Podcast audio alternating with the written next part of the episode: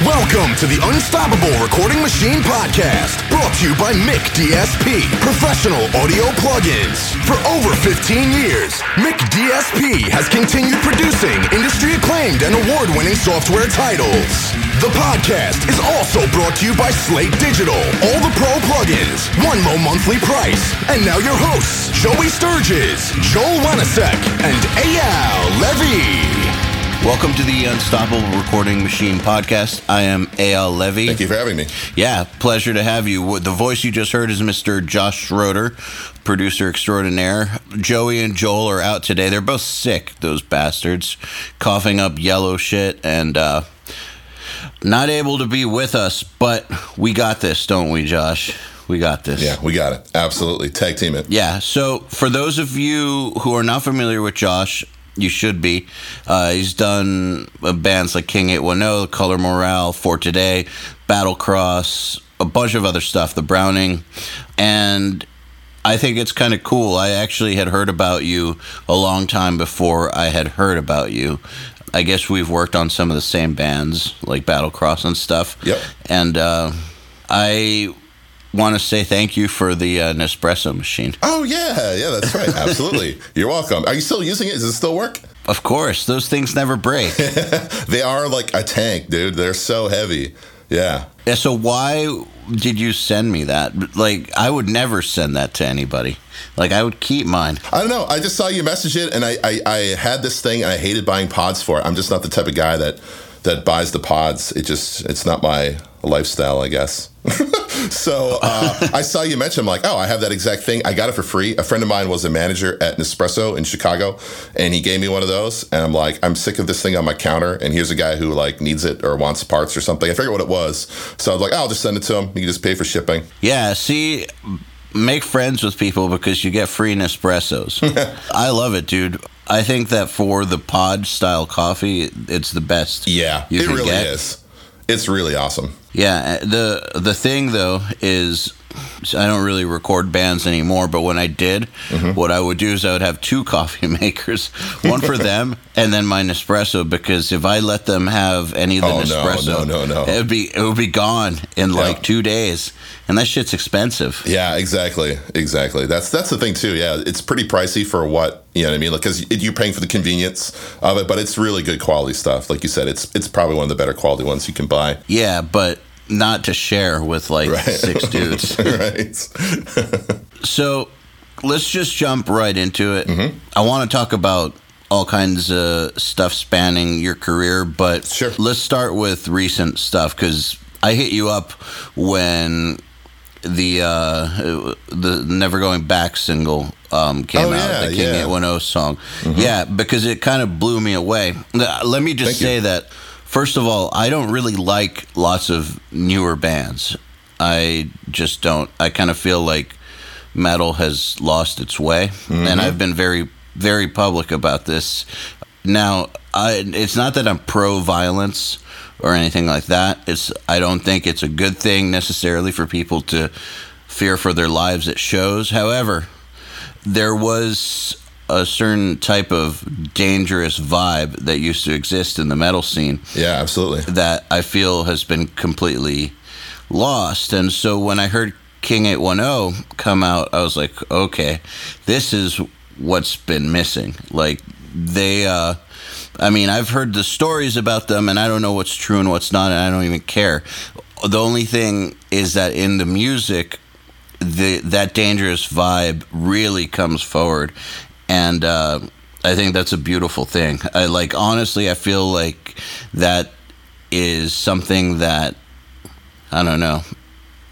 It's just gone for the most part. Yeah, I- completely agree, hundred percent. Uh, I feel the same way.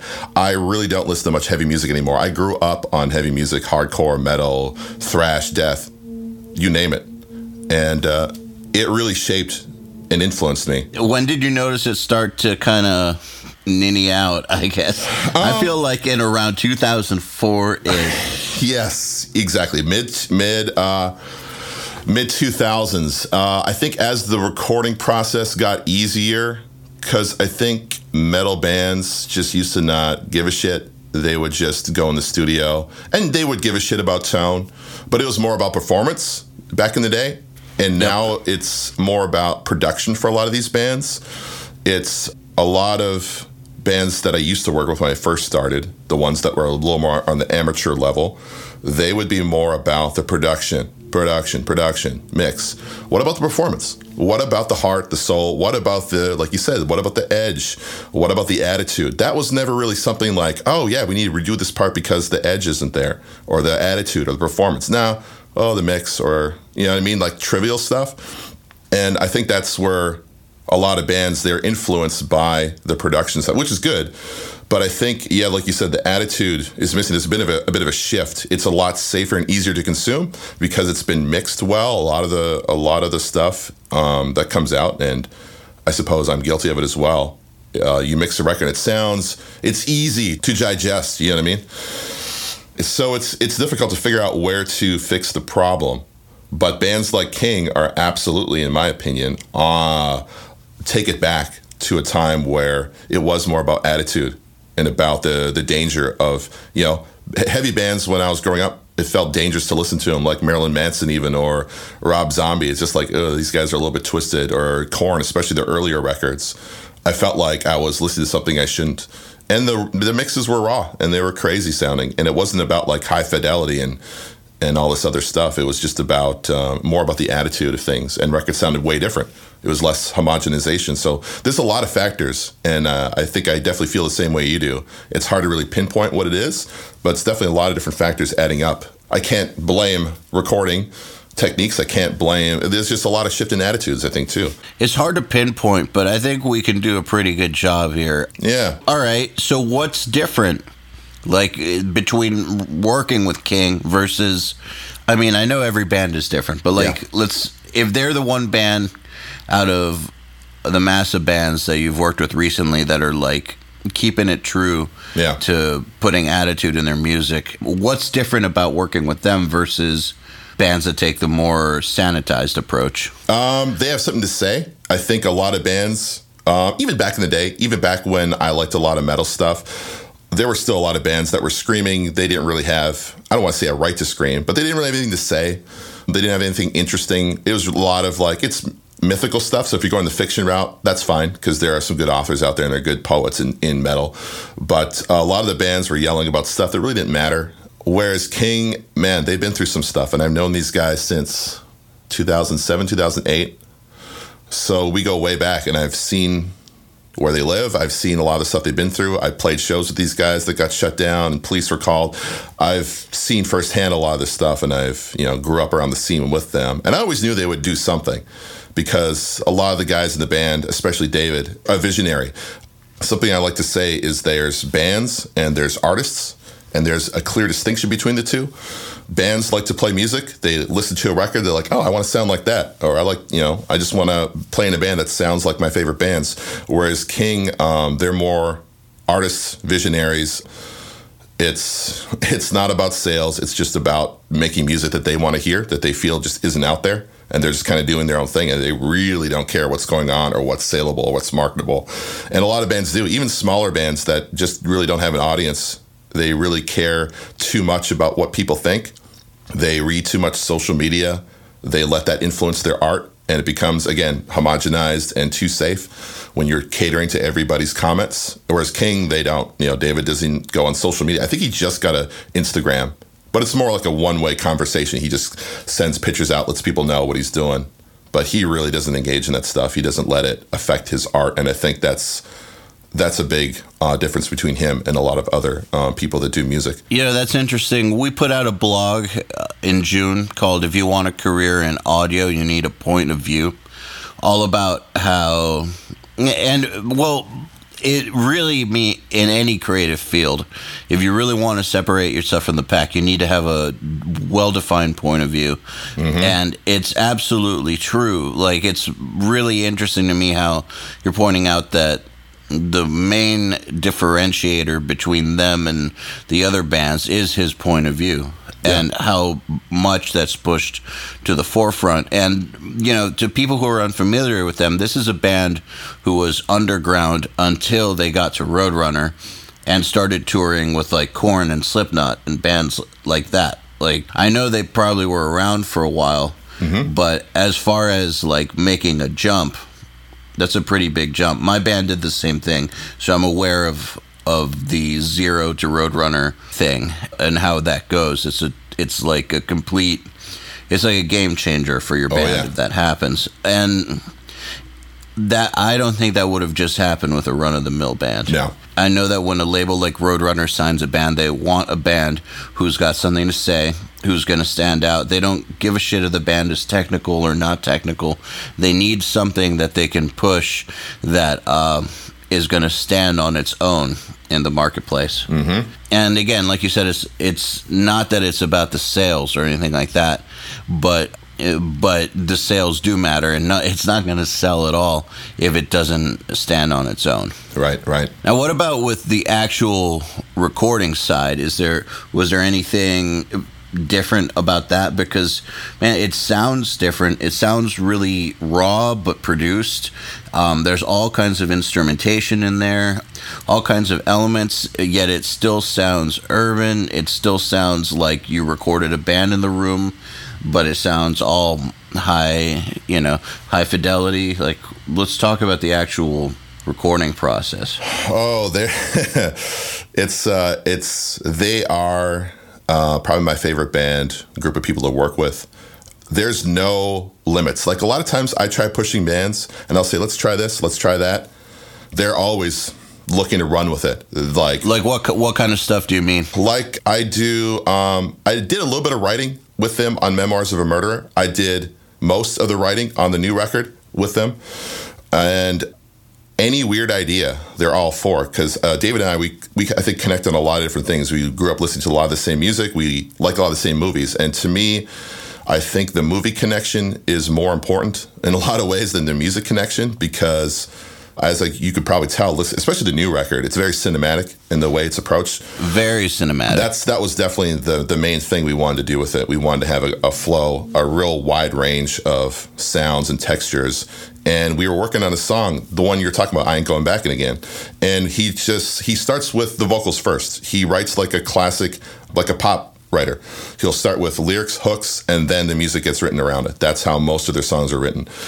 So we Even the heavy ones? yeah, a lot of times even the heavy ones. Not all of them, but uh, but a lot of them are written with uh, lyrics in mind first. That's actually really unique. Yeah, that's that's how pop works. That's how like you know Katy Perry. That's how uh, a lot of the classic pop songs are written. Yeah, but that's not how metal typically works. Right. Metal metal usually starts on the guitars and drums and then Exactly. presented to the vocalist. Yeah, it's all the band writes the music and they're final, and then they send to the vocals like just put your thing on top.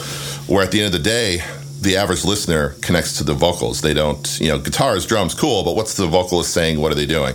That's always the number one connection. You know, the human element. A guitarist. I play guitars. I play drums. I play a lot of different things, but and I can relate to that. But most, well, everybody's going to relate to the lyrics. Even if you can't understand the language, you can still interpret some uh, some inflection and some emotion. But uh, anyhow, yeah, start with the vocals, and he presented the the hook to me. I'm like, okay, this is cool. You know, I mean, we'll kind of arrange the notes a little bit. I'm like, okay, so what what kind of music do we hear underneath it? And we were talking about a lot of classic Bond themes from like the 60s, 70s. And that was kind of thing we really bonded. I'm like, okay, well, no pun intended. we were looking at like uh, Sinatra, Nancy Sinatra. I think she did Goldfinger, and we looked at Adele. She did uh, uh, what was Skyfall. Skyfall? Yeah, great songs, awesome songs. Man, that song is so good. Yeah, those were kind of the inspirations that we were taking these movie soundtrack songs. We were like, we want to do a song that sounds like it could be in a Bond film, but maybe less European, a little more American. So, so then I was, I got the idea because we were playing some Red Dead Redemption in our downtime, and David never played it before. I'm like, dude, you got to check this game out. And we were kind of in this Western zone. Like, well, yeah, I got this idea for like a little guitar lick because we were joking about um, the classic James Bond lick, that guitar, you know, and how that guy only got paid 20 bucks for that lick.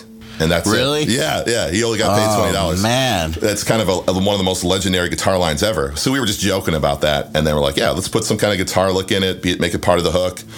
So that's kind of how that song came to be. So we we work very closely together on and try to write in a class in like the way pop songs are written. but make that in a metal, you know what I mean, and bring it to the metal world. Even though I ain't going back again, isn't really metal, but he does get kind of intense on it. That song sounds like James Bond meets Tom Waits. Yeah, yeah, that's cool. Meets like uh, gangsters. Yeah, yeah, and that's that's another huge influence. Like they don't listen to a whole lot of metal; they listen to a lot of hip hop stuff. So that was obviously they did the mixtape. So that was they do a lot of weird stuff like that, like you wouldn't expect. Like they pair up with DJ Drama and do a mixtape that's got Freddie Gibbs and Trick Trick on it, and it's just nobody's doing that kind of stuff. They're they're just like bands think that they think outside the box, but most don't. Most just keep it real safe. And I always try to push them, like, let's really try something different here. But most of them are like, no, no, no, no. Whereas King and David, especially, is like, yes, yes, let's let's do this. Let's go to that end and let's push it even further. So it's awesome. Artistically, I just can't even think of another band. If you gave me the option to work with, I was like, that I would have more artistic freedom with and have more fun uh, working with. They, you know, what I mean, it's it's phenomenal. I just I love working with them. I can't say it enough. So where does the the metal side of it come in? Because like on a track on a track like the one we were just talking about, I totally hear what you're talking about. But then when you go to something like Alpha and Omega, which by the way I still hear the cinematic elements in that, and I really like the U2 guitar that's going through the chorus. the Edge, yes, yes, big influence. Yeah, it's sick. And I also really like the chord changes in the chorus. That they I hear the cinematic elements there, but I mean, that's a pretty brutal song. So like, do you have any uh, any words of wisdom on how like how you would start a song like that from the vocals? That one actually started with the music on that one in particular. Ah, okay, okay. Yep. That was uh, I have a little history on that song too. That was a song that Mattie Montgomery from For Today approached me years ago. He wanted to do some kind of a hip hop metal album. And I've always been down with that. I've always thought years ago, like hip hop and metal are so related in so many ways because it's so rhythmic. You know what I mean? Like the screaming vocals and stuff. And it's pissed like rap. off. Yeah, it's like it's they're so similar.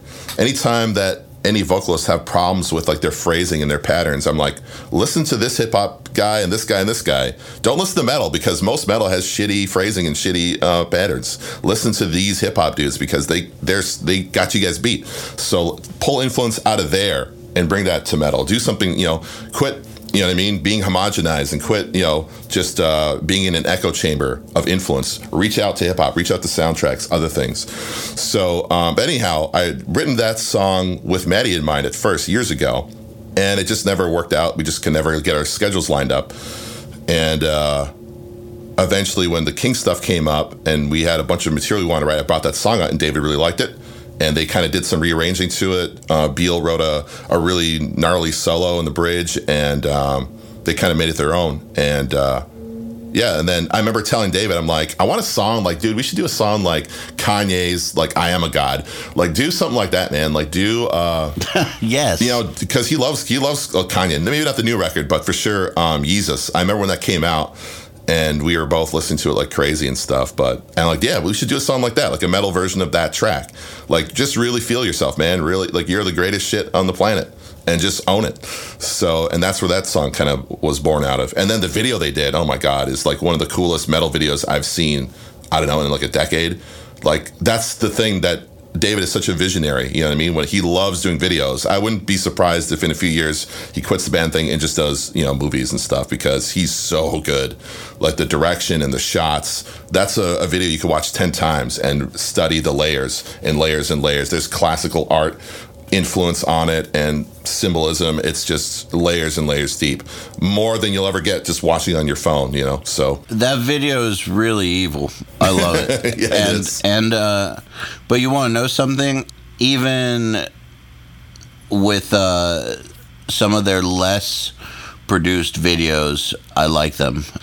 Like the Kill 'Em All video. Man, I could watch that on repeat. I love that song first of all because it's so damn catchy and it's so simple. And that video, i the thing about it is that the idea has been done before of like taking news clips, mm-hmm. but there's something about the way that they're used to fit with the lyrics that I've never seen done like that before. And it's just it's just in, intense. I think it's uh, yeah. I think you're picking up on that because David does the directing. He directs all the videos. He oversees everything: the merch, the editing of the videos. I mean, the live production, everything. He always has the last say on. So when they do that and they do those video clips and they and they splice it all together, yeah, he's making all the calls of like this lyric and this shot and this lyric and this shot. Absolutely, yeah, yeah. He's um, he's one of those like we all work with control freaks, but he has a really good balance of never being overbearing. Like when I do a mix with them, I pretty much never get any mix revisions. They're just like, yeah, it's fine. Don't worry about it. It's all good. I'm like, so then I'm like, oh, well, is it all good? Then, then I'm the one freaking out. But yeah, uh, super easy to work with. A control freak in the right way that really helps the vision. A good leader Yeah. isn't a control freak, in my opinion. A good leader picks a really good team, makes sure that they understand the vision, Yeah. and then lets them do their thing without micromanaging them. And Yeah. Micromanaging them is the I think that's a good way of putting it. Yeah. yeah, it's one of the quickest ways to kill your team um, and to Yeah. kill the results. If like you really, really care about doing something great, obviously no one can do anything great alone. It's you have to, you know, fact of life is there's only 24 hours in a day. You have to work with other people, and uh, if you want your vision intact, you need to make sure that those people understand the vision and feel empowered to uh, own it Yeah. and I think that I there's a reason why micromanagers are hated, and there's a reason for why in I think every single book on management or leadership that I've ever read or anything I've ever learned, it's not it's advised not to micromanage people. So it's just interesting to me that we're talking about this artist that has such an expansive vision, um, where the artist gets involved with all the visual stuff, the video stuff, the production stuff, the crazy writing, and um, still lets you, for instance, do your thing. Yeah. Yeah, it's um, he is one of the most he is the most interesting person I've ever met. No, no question. Um, this dude's been through stuff that um, he sent me videos uh, shortly after being shot. you know what I mean? Like we're pretty close, and it's just like man. Yet he is the most kind at the same time, genuine, like selfless kind of guy. He goes to bat to the record label to make sure I get as much money as possible from from Roadrunner. You know what I mean? Like things like that. It's just like he doesn't have to do this kind of stuff. Um, and he takes care of a lot of people around him. There's like you know in Flint, there's a lot of people that really look up to him just for what he's done and stuff. And there's a lot of people that are born into very disfortunate situations that he takes care of and that he takes the time to talk to all these people and stuff. There's like 50, 70, 100.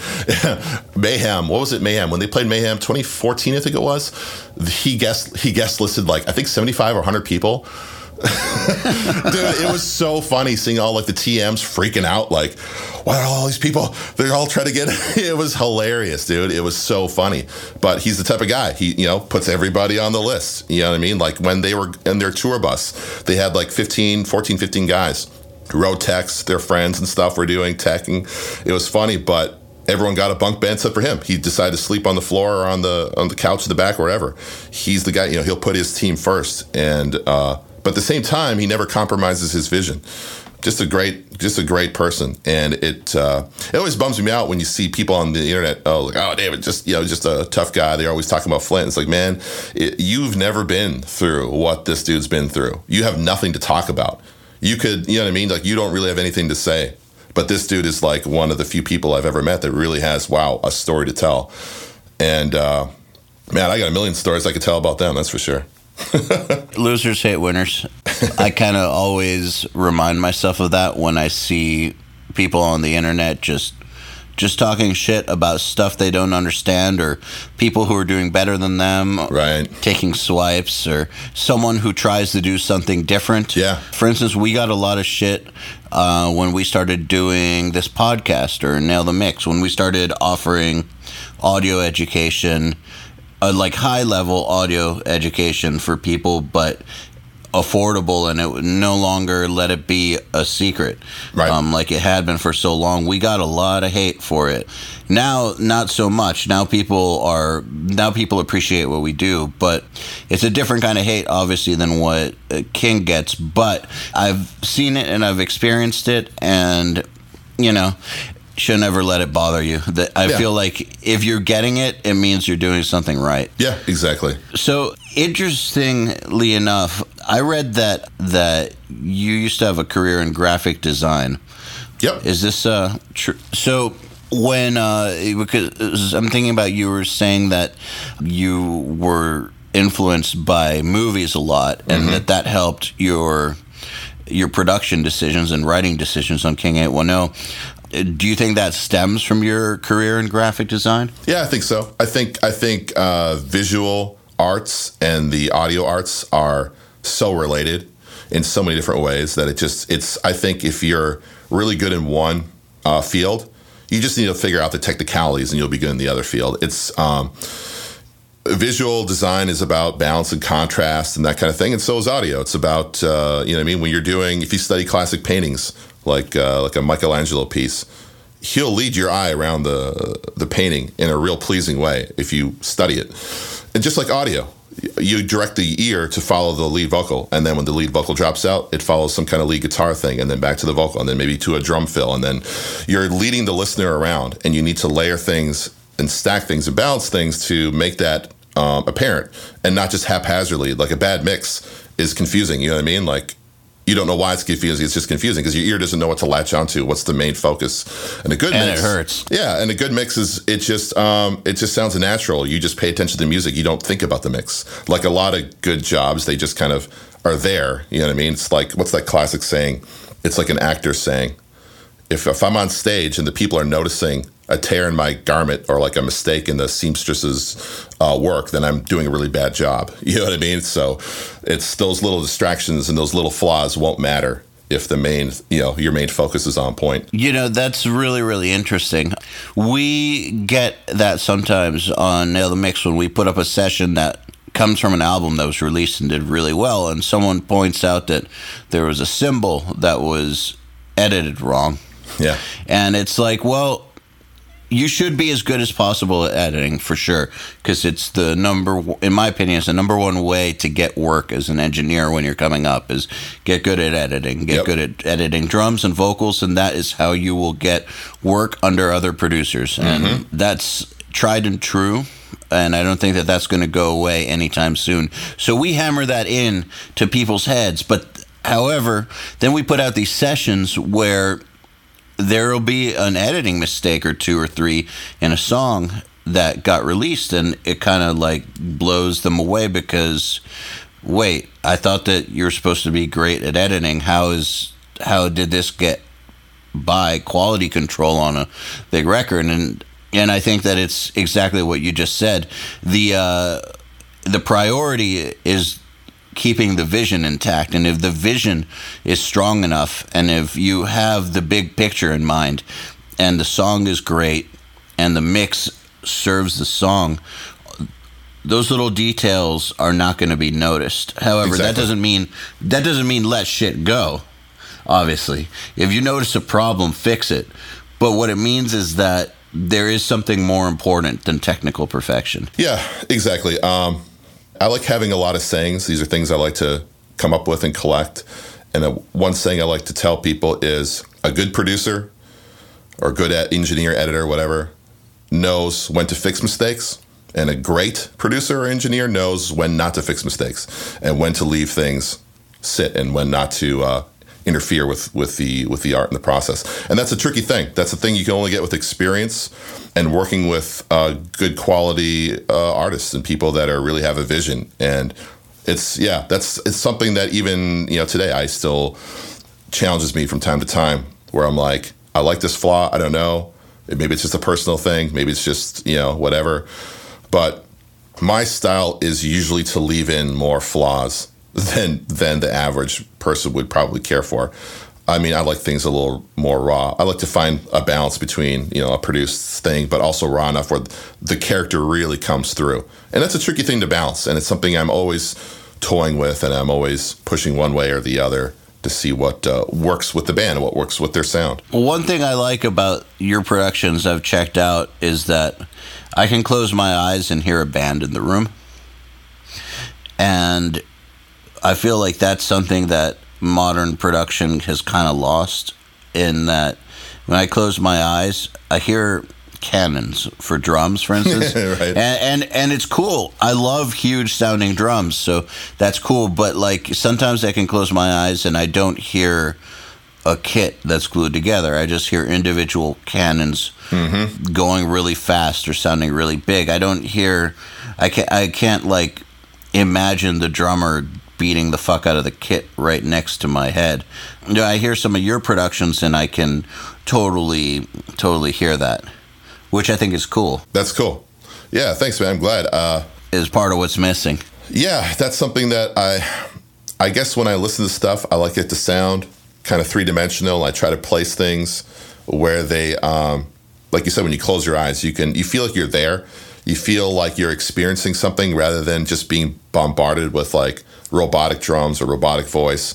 The more things sound like robotic, the less um, personality and less character you have, and the less you can relate to as a human being. We're not robots. We all have flaws. You know, I'm sure if you talk to some bands I work with, they you know, they'd probably they might point out some stuff that maybe I don't do the best or whatever, and I'm fully aware. And that's there's everyone has flaws, and that kind of what makes makes you who you are. The you know I try to bring out the pros in a recording in a performance and i try to bury the flaws but sometimes leave them in a little bit. But of course when you're a vocalist or a drummer you want to fix those. Oh i slipped up and i hit the rim of this tom on this fill and i'm like yeah yeah that's cool. That sounds great. Uh, but they might not want to do so i try to find a balance. I, you know I try not to push things too hard unless i really really believe in it. It really does something to the song and to the, the vision of the song. But yeah it's it's always trying to find a balance of that. Um, yeah, drummers being the shit out of their drums, that's something I always encourage. Uh, same thing with guitars. If you're playing heavy music, it should hurt if you're playing the guitar for a few minutes. It should it should be painful. you know what I mean? Playing the guitar, screaming or hitting the drums. It you- like Twerk from King, dude. He almost needed to have surgery on his arm because he was playing so hard on the opening track of that new King record. I, I felt bad. I'm like, oh my! I was like, dude, you really like the hardest you've ever hit the drums in your life. You have to do it on this opening track, and you could hear the cymbals. They're just like. But and that dude hits hard to begin with. He's a big dude, and he plays with marching corps sticks, like just these, these thick sticks. And yeah, I think he almost needed to have surgery. I think he got rehab, so his soldiers. But it's uh, it's accumulative because he is such a hard player. But I kind of felt bad. I really pushed him. But yeah, I just got done talking to a drummer yesterday. They're coming up the next few days. I'm like, if you're practicing, really, really beat the crap out of these drums. If it's heavy, if you're lighter, hold off. Have these dynamics. You know what I mean? Like, like you're saying with a lot of heavy records, it's just like they give you 100% heavy and and like intensity with the program drums all the way through the record. There's no peaks and valleys. It's just like da da da. You know the whole album. I'm just I've heard 30 seconds. I've heard your whole record. You have no dynamics. You need to you need to push and pull and bring it down and bring it. You know what I mean? It's like the analogy I use. It's like a roller coaster that drops for three minutes straight. You know, fun for the first 30 seconds, 10 seconds, whatever. But then you've all right. Um, you know what I mean? Like there's no anticipation. It's just drop, drop, drop, drop, drop. Yeah, get me off this ride. Yeah. By the time three minutes is over, you're like, get me off this ride, man. So yeah, dynamics. That's and that's something. Uh, and performance is something I'm always pushing to get more out of and capture that. Let's talk about pushing musicians because I think sometimes guys that are less experienced don't know how to do it right and don't eh, people won't listen to them or they they don't know how to push a musician for instance without being a dick. Yeah, that's tricky. That's very tricky. Yeah, so like l- let's talk about that. Like how do you get a guy to hit so hard that he needs rehab afterwards? Like how do you get inside his head? It's you have to build up trust with the human being that is that is playing. Um, you have to know them. When bands come in, I like to ask them a lot of questions. What food do they like? What music? What movies? What video games?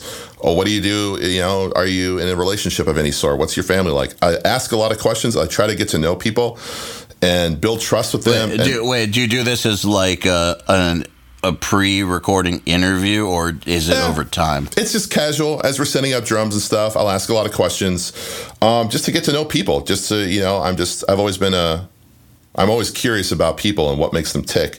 And when you get to know somebody and you build trust, you know what they like and what they don't like, and you can push people. You know what I mean? When they trust you, you can push them a little bit more. You can figure out what buttons like oh okay he doesn't you know this person doesn't like it when i say this or that so maybe avoid that unless I want them to be pissed off on the take or something. So you kind of figure out how to work with them. I'm sure directors and movies do the same kind of thing when they deal with actors. Like, what can I do to get this person riled up and pissed off, but not so much at me that it ruins the take. You know what I mean? You have to really. It's a. It's very much a people business. Um, figuring out how to work with them. Um, yeah, getting Twerk to nail the drums. You know what I mean? And and he's he's open to it. You know, we've we've known each other for a while, so there's a lot of trust there. Same with David.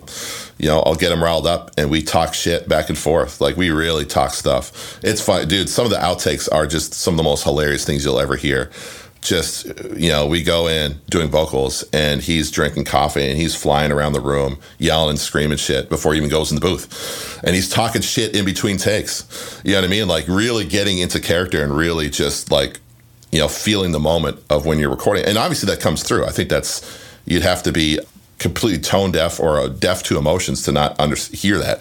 But yeah, it's building trust, building trust with artists, and and and learning them and figuring them out what works and what doesn't, what pisses them off, what gets them hyped up. You know, if they're like working with Garrett from Color Morale, you know, he's uh, it's I don't want to overshare anything, but like my brother, Garrett, you know, he has his ups and downs he can very much be happy one day, very much sad the next. And my brother's the extreme of that. So I know what it is like dealing with people like that. And it's hard to, you know, when they have their bad days, it's hard, it's hard work with them because they feel like nothing they're doing is working and it just all sucks and stuff. So you have to try and build people up and get them back in the zone. And some days you have to say, you know what, you need to deal with this, you know, on your own because, you know, maybe on a better day we'll come back and we'll feel good about it. We'll get you hyped up and stuff. So, and everyone's that's just one example, but everyone has their own ticks. That's actually a great example, and I want to just kind of take a second to remind our longtime listeners of how when Joey and I talk about that we set up a record in advance to where you could record anything at any given time. Like Joey and I figured this out independent of each other. It just so happens that we both did the same thing, where we'll have uh, we'll set everything up so you could record guitars, bass, drums, vocals, anything at any time, so that when you encounter situations like that, like uh, like with a vocalist who um, you know has ups and downs from day to day, sometimes multiple times a day. Mm-hmm. You don't have to you don't feel the pressure to have to record right then and there if it's just not a good idea. Sometimes it's a good idea for them to just go sit in a dark room and cry. And I'm being completely serious. Mm-hmm. Sometimes sometimes it is a good idea to push them to get out of their shell, but sometimes it's just better off for them to go into their head and do whatever they do and just track some bass or something. Yeah, yeah. I've kicked I've kicked vocalists out of the booth before because their attitude just wasn't matching the song. I'm like, get out of there, man. You're just you're not putting on a good performance right now. You need to get your head straight. Yeah, I mean, I've, and you know, big bands too. I'm I'm not afraid to do that with people to make sure that your headspace and the song and what you're saying. Look, think about what you're saying. Like a lot of vocalists that I've worked with, they'll write down lyrics and they'll just go and perform like it's a job or something. It's like, dude, you have to think and you have to really believe in what you're saying. And uh, maybe that's one of the reasons why David from King does stick out is because he really does believe what he's saying. And there's no question about that. Like more conviction with his lyrics than anybody I've ever met. There's no question, and that shows. You know, so when you write lyrics, when you're if you're screaming, why are you screaming? Why? Why not just talk? Why not just you know record a podcast? Why not uh, write it down, write a blog or something? Why are you screaming? it? Like why are you yelling in my my vocal booth? Like is this is this the right you know? Yeah, that's not normal behavior no. for an adult. So no. there's got to be a reason. exactly. It. So what is the reason? Like I've you know I've told Christian bands before too. Like man, I'd rather you be screaming about praising Satan than going in there and give a half half-ass performance about Jesus. But Come on, man, give it to me. Give me some passion here. You know what I mean? That's something that it's it's one of those things. Um, you try to get people fired up and uh, get them to believe in their own lyrics because you don't want to belittle them either. You don't want to. It's like, man, you suck. You want to empower them at the same time. You want to look at the lyrics and say, "Dude, this is cool. This is this is a really great line." And I could just see people. I could just picture a kid listen to this with his headphones on, eyes closed. Like, wow, that could really, you know, impact somebody because they can relate to it for this and this. Think about the impact that you have as, as an artist and the power that you have, and really um, take that seriously. And um, say it with conviction. I know you've tried a few times; it's not quite the tone that you want. Just say it, man, and really believe in it. Don't think about highs, lows, mids, and all that bullshit. Just say it. How it comes natural. You know, if you have to, if you have to talk it, sing it, scream it, poop it out your ass. I don't care what it is. It has to sound um, appropriate. It has to just be natural. And the more you force it, and like, oh yeah, this is gonna sound sick with low. It's like, all right, man, your message obviously doesn't matter because you're just thinking about tone.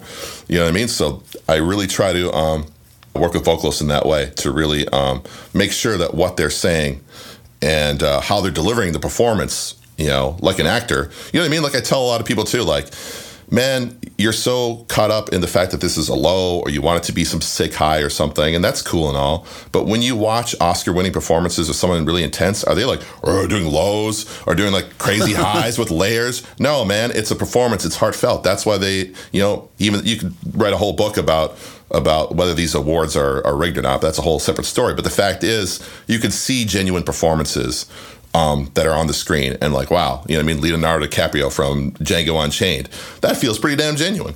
You know what I mean? There's uh and and and it is like uh, apparently you know that part where he uh, where he slams his he- his hand on the table. He apparently did actually cut himself open. Oh yeah, you can see him catch in the eye when he looks at him like Yeah. I'm gonna keep rolling, and that is that's an artist right there. That's the mark of an artist. Something that and you capture that moment, and you'll never get that moment again. But the point is, he's not screaming lows or highs. He's yelling. He sure as hell is yelling.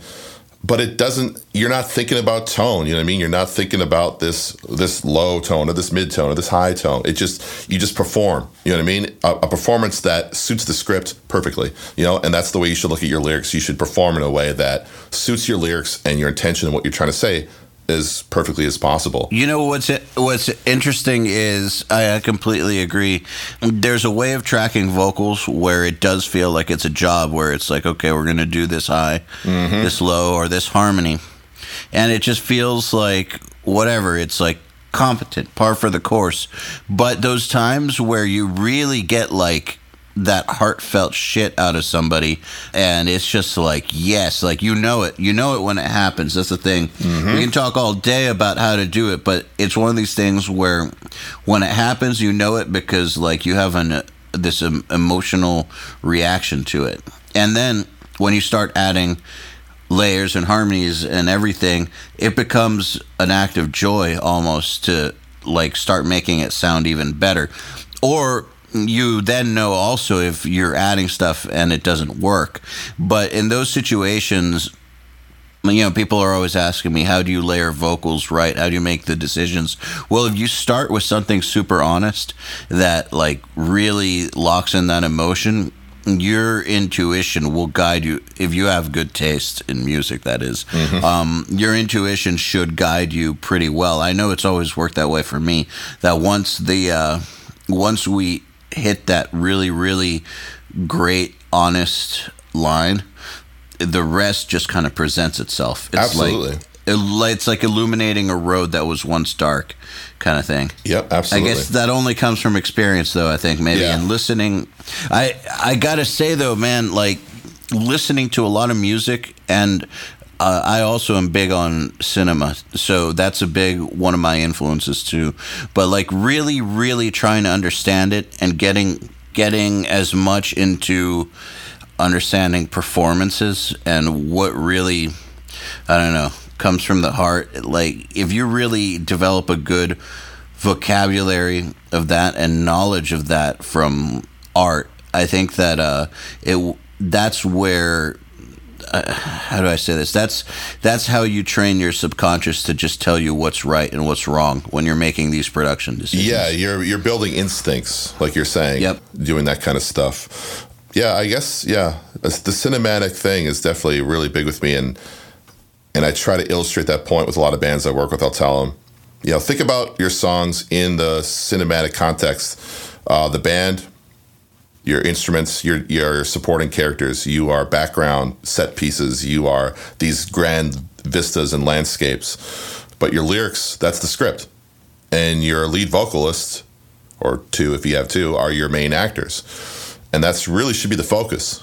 And what you can do to build that up and really drive home the main message, and then everything around it. You know what I mean? Like so that's something I, I really I try to take things out of the musical context and put it in cinematic and see like what I don't you know I know roughly what Andy Wallace would do in a lot of stuff. I know roughly what you know Butch Vig or some of these other guys would do musically, but I think to myself, I wonder how Kubrick would approach if he was a producer, how he would approach this song like this, or how would uh, Ridley Scott or uh, Tarantino, how would these guys uh, tackle these different uh, musical problems? Lots of racial expletives. that's how that's how Tarantino would do it. No, I, I, totally, I totally share that approach. How, uh, how do you communicate that to a band though, who might not have your level of sophistication? Uh, just a lot of conversation, a lot of dialogue. I like to, um, I like to, yeah, engage a lot of dialogue with the bands, talk about stuff. Not too much, not to the point where obviously, like I have, usually we work eight hour days. I think that's usually about when you're working hard, you're usually ready to be done after eight hours, but still within that, still have dialogue, still have conversation, get to know what are you passionate about as a human being? Besides you know music there's other things in your life that have shaped you. What did you grow up listening to? As a drummer who are your biggest influences? Why is this drummer your big influence?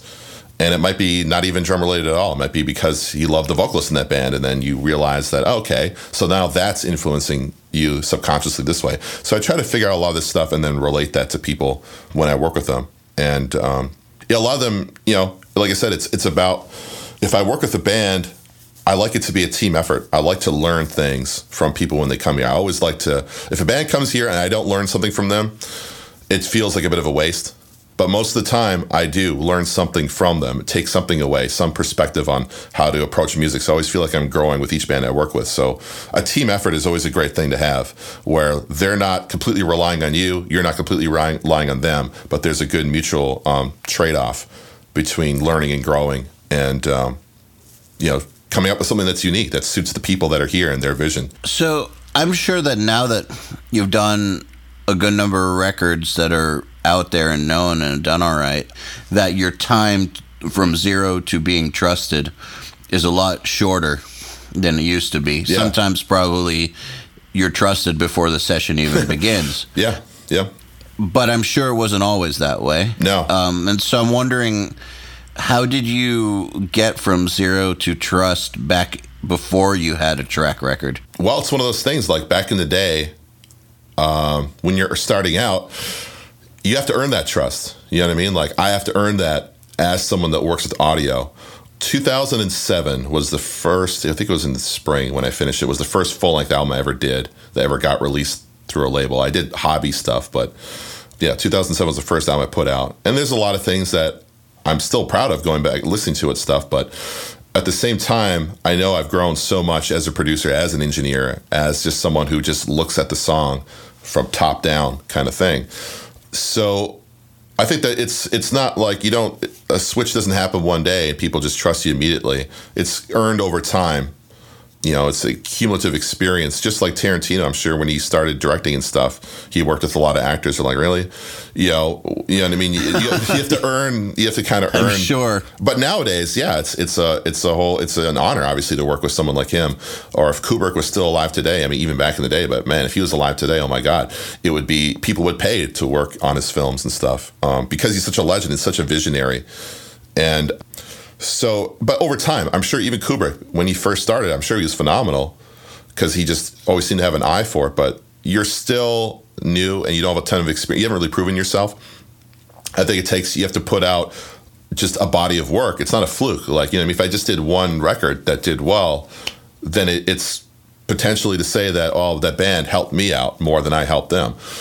And uh, so I'm proud of pretty much all the records I've done and uh, I try to put them out there as much as possible and, and, have a list like, yeah, go listen to these guys. They never got signed. They broke up four years ago, but they were cool. They did something. We did something interesting. So yeah, you have to earn that trust, like any profession. You know, it's one of those things. Yeah, I'm thankful that I'm in a position now where people are aware of my work and they seek me out for stuff that I've done, and they want to do something that's different than stuff I've done in the past too. And I always love the challenge. I love working with people that want their own sound. They're not just like, can we sound like In Hearts Wake? Can we sound like King? Can we sound like this? I'm sure you get plenty of that too. Oh, sure. Yeah. Yeah, absolutely. Uh, I just, uh, I don't have a whole lot of respect for people that just want to copy something else.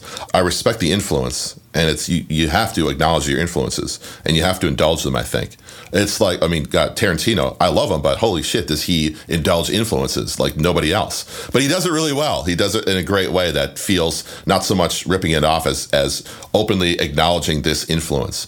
And artists will do that to a certain extent. They'll really you know, I've worked with people that will directly take a line from another thing or a lead that's pretty much a copy from something else, but like unabashedly so, like really just like there it is. I know it's uh, here's my influence. And other people do it more subtly, but I guess what I'm trying to say is I really respect people that want their own sound, that do acknowledge those influences, but want to do something like, can we take something from here and something from this and make something a little bit new? Take something from what you did on this record, like that kind of idea, but maybe do it more raw or do it more polished or do you know what I mean? Like, I think the biggest compliment anyone can give me about my discography is that maybe they've heard a record. Like, oh, dude, I didn't know you did that. That sounds totally different than your typical stuff. It's good, good. Thank you. Because that means I'm letting the artists and what they do come through more than my own thumbprint. I always try to, like I said, find a a way to help them and build them up, but also back off and make sure I'm not doing too many of the same things. I'm not just, you know, putting out a,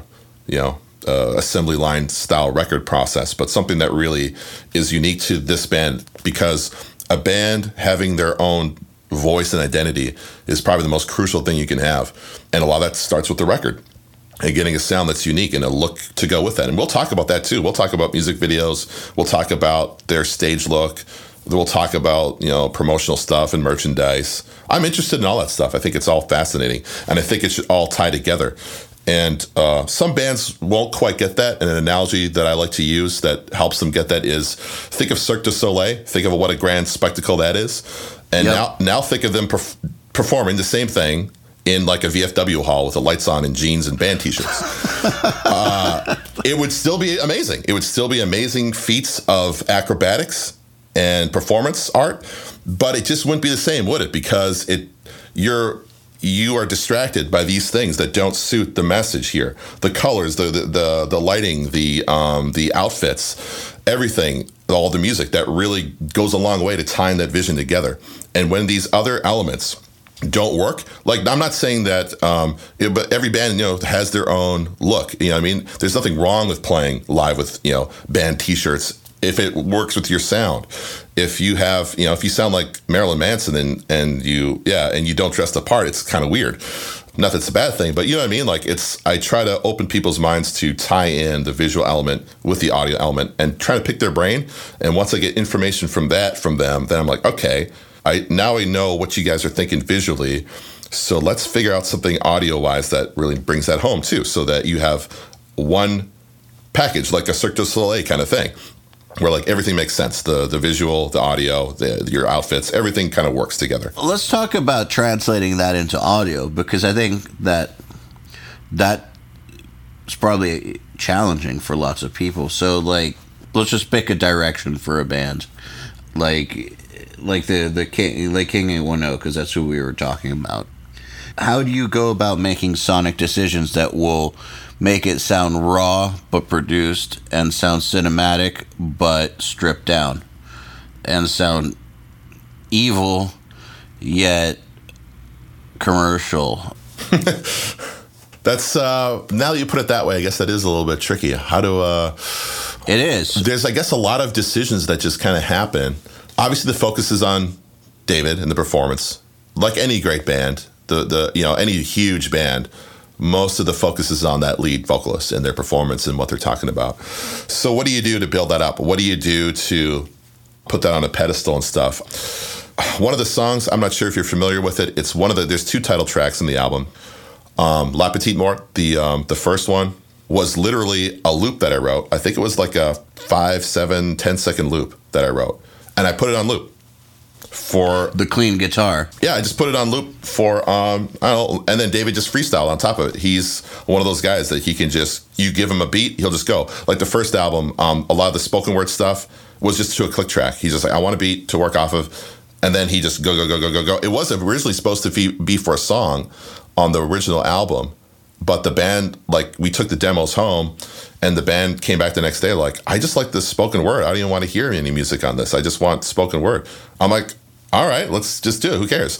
So on the second one, I'm like, the spoken words are cool, but I'd like to score them now. I'd like to take what David is saying and build it up and bring it down and really try to highlight different words that he's saying. So yeah, I just started a loop. One of the first days we recorded, we made that song, and I wrote this loop and I just looped it eternally. And just he went in the vocal booth and he just went off. And we're like, cool. There's a lot of good material here. And then we kind of like maybe cut out a few things, and then then I just kind of scored it, brought it up, brought it back down.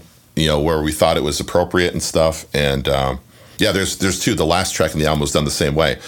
Here's a quick little loop, just some generic strings. Write something to this, and then we're gonna score for real behind it and stuff. So I guess it's about understanding the message of the band and really uh, empathizing with what they're trying to say and trying to do, and then build it up underneath that to really bring it out. You know what I mean? It's it, I, I go back to the movie thing again. And I think about Leonardo in that scene where he you know he's you know he's calling out the lies that have been going on. You know where uh, Django goes to the to the house there and. Uh, and they finally, you know, catch on to the lies that are going on. So he's freaking out. He's calling out, and he's like, if there was crazy crap going on in the background that was distracting, that would be awful. You know what I mean? If there was like a flashing light, like a flickering bulb, or you know, there's a lot of things that could go wrong in a scene like that to distract you from the performance. I mean, Leo's so good. I mean, you literally could have a bomb going off in the background, and you just when you think about it. But there's a lot of things that could go wrong in a scene that would take you out of that moment. If a boom mic just kind of like popped down in from the top, you know what I mean? Oh, I'm. I thought this was real, and now I know it's a movie. You know what I mean? So trying to get rid of You, stuff would have like a that. Christian. You'd have a Christian Bale Terminator moment. Dude, I love him for doing that. I mean, I get it. I totally get it. Oh my god, the lighting guy walking on the set and he's freaking out. I love that clip so much. Yeah, Christian Bale, he's awesome. Dude, dude rules. But uh, yeah, it's you try to avoid things that take people out of that moment. Like, what is the moment? What's trying to be said here? Let's elevate it. And there's a million ways you could tackle it, and the, we just chose to do it one way. Um, so there's a million ways you could tackle a problem like that, but you try to build up the story. Like I said, I think about it more cinematically. I think about my favorite soundtracks. I think about games like Silent Hill. Akira Yamaoka is a huge influence on me. There's like two songs on that album that are like uh, "Life's Not Enough" to me is like uh, my personal love letter to Akira Yamaoka. His like down tempo, chill, dark kind of electronic stuff which then in turn he's influenced by like Twin Peaks and like uh, Angelo, who's done a lot of their soundtracks. So I, I love that kind of stuff, and I love thinking about music cinematically. I love putting on headphones and closing my eyes and just being taken away. Maybe it's because where I grew up in Canada, we didn't have cable TV. I didn't have a whole lot of stuff growing up. Not to the extent, let's say, the guys from Flint, but I definitely feel that I grew up in a in a position where I didn't have a whole lot of things, but I was super happy. And the things that I had, like music, I just got lost in them. I would just lay there in bed with my headphones for hours. That's it. Not reading, not on my phone, not trying to do a million things at once and doing none of them well, but just sitting there listening to music for hours and hours and hours and being lost in those uh, soundscapes. You know, I used to do something similar. I, I would do that. And then also, I have these huge notebooks where I would write down every single thing I was hearing. Oh. Like everything. That's cool. Uh, for And I have that for tons of orchestral pieces and albums and soundtracks where, and, I, and this was before I knew how to EQ. So it was all before I knew anything technical about audio. So it was all about composition and arrangement Okay. and how how they got the point across on a musical level. Huh. And I, th- I think that doing that for like 50 songs or pieces really m- helped me make better decisions. Absolutely, yeah. You're studying. You're studying the art at that point. It's kind of like doing um, cover songs, like bands that do a lot of cover songs. You're going to learn about the anatomy of uh, songs really quickly doing that kind of stuff. Like I'm working with a band in January that's done a few cover songs, and they've done them really well. And I'm like, uh, and when they get here, I know we're going to have a lot of. I want to have a lot of discussion with them about what are you guys doing? Like, what did you learn covering this song and this song and this song? Like about structure, about dynamics, about vocal performance, about lyrics, about production, about how the drums flow. And uh, most of the time, people's answer are, I can't believe how simple it is. So, yeah, because you're letting the right things breathe. Um, it's not about complexity. To me, and this is metalheads are very guilty of this is the more notes the better. The more notes i can play on the guitar the better. It's just like it's a, you're only as useful as a tech you know as a technician. You're not an artist at that point. You're um, You know what's what's interesting about that is that the best metal bands, um, like let's go into the tech world for instance. The last tech album, I think, to turn the the metal world like on its head was the Necrophagist album that came out in 2004. It kind of, you know, it spawned a whole new movement of technical metal, and it they never came out with another one, and it kind of hasn't been topped since then. And the writing on it's really good, and you can tell that there's an artistic vision behind it, whether you like the style or not. Mm-hmm. The copycats that came after that, that's where it starts to get debatable. Yes, yes. They see the, the the basic, which is a lot of notes. Oh, a lot of notes equals good. Yeah, no, no, you're missing the point. Yeah. Like they're hooks. They're within the genre with for that genre. Yeah. There are hooks on that album. There are songs, there are verses and choruses, and you can tell that he was trying to get his artistic point of view across.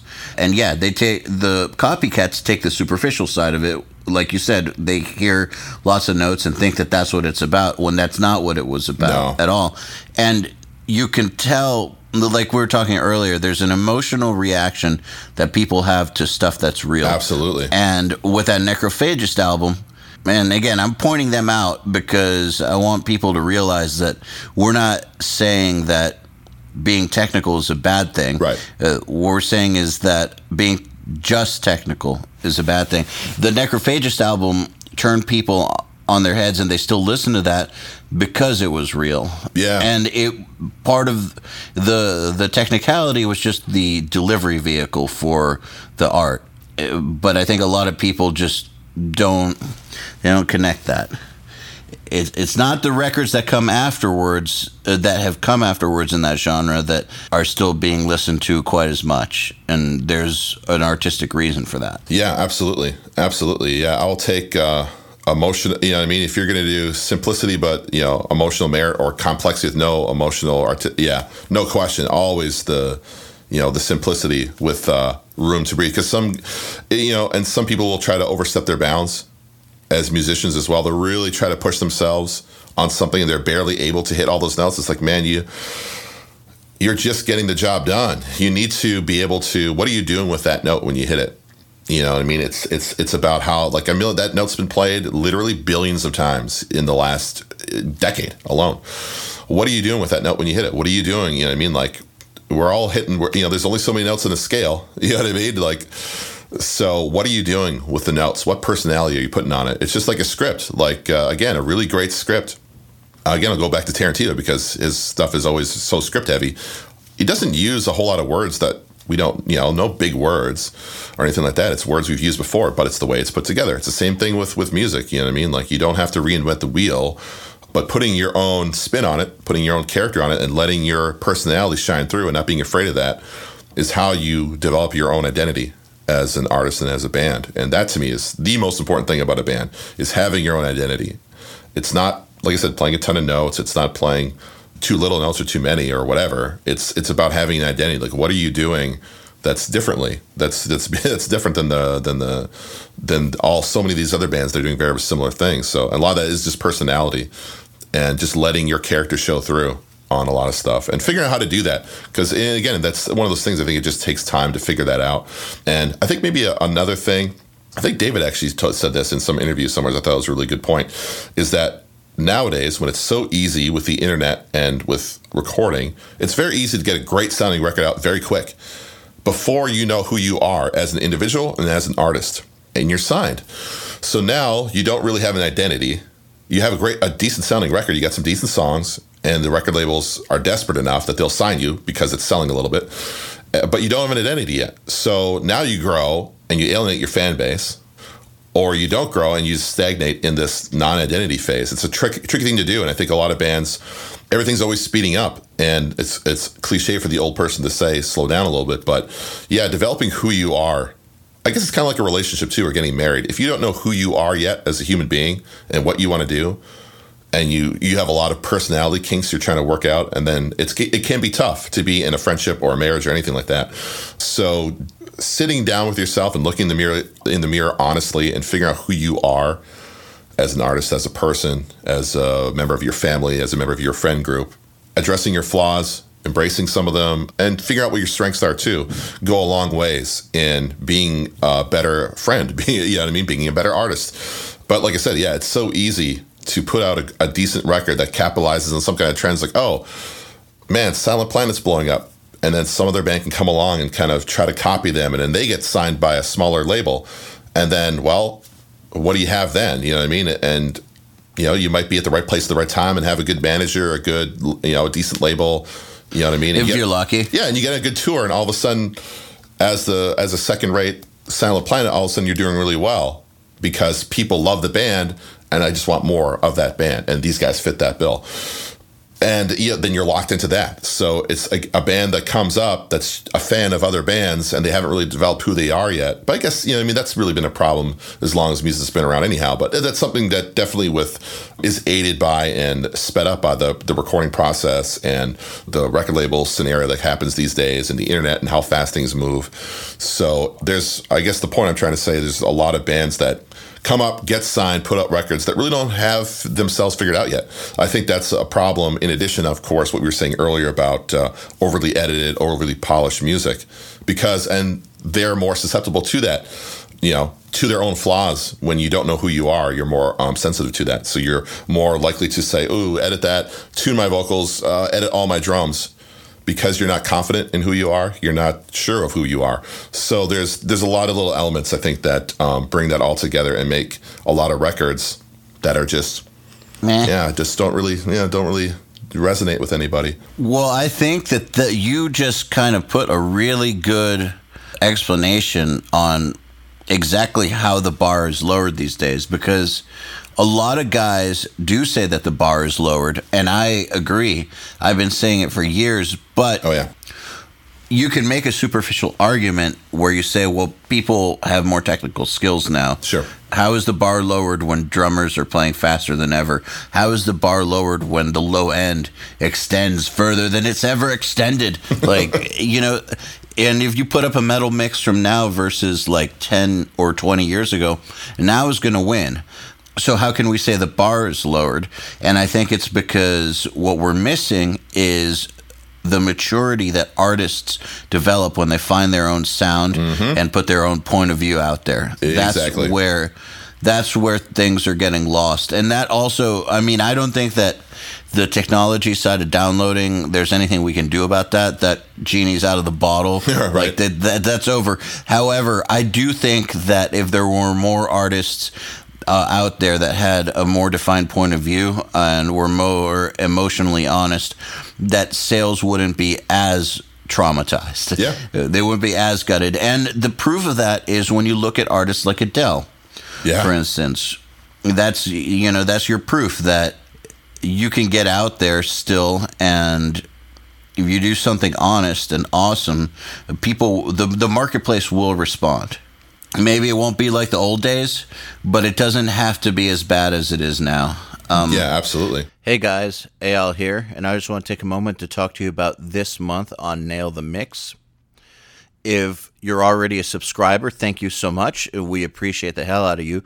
But if you're not, and you want to seriously up your mixing game, then you might want to consider Nail the Mix this month. We have a guest mixer, Mr. Kane Churko, and he will be mixing Face Everything and Rise by Papa Roach. And when you subscribe, you get the multi tracks that he recorded and produced. Uh, you download them. You can enter a mix competition uh, with prizes by McDSP. You get an Emerald Pack version 6.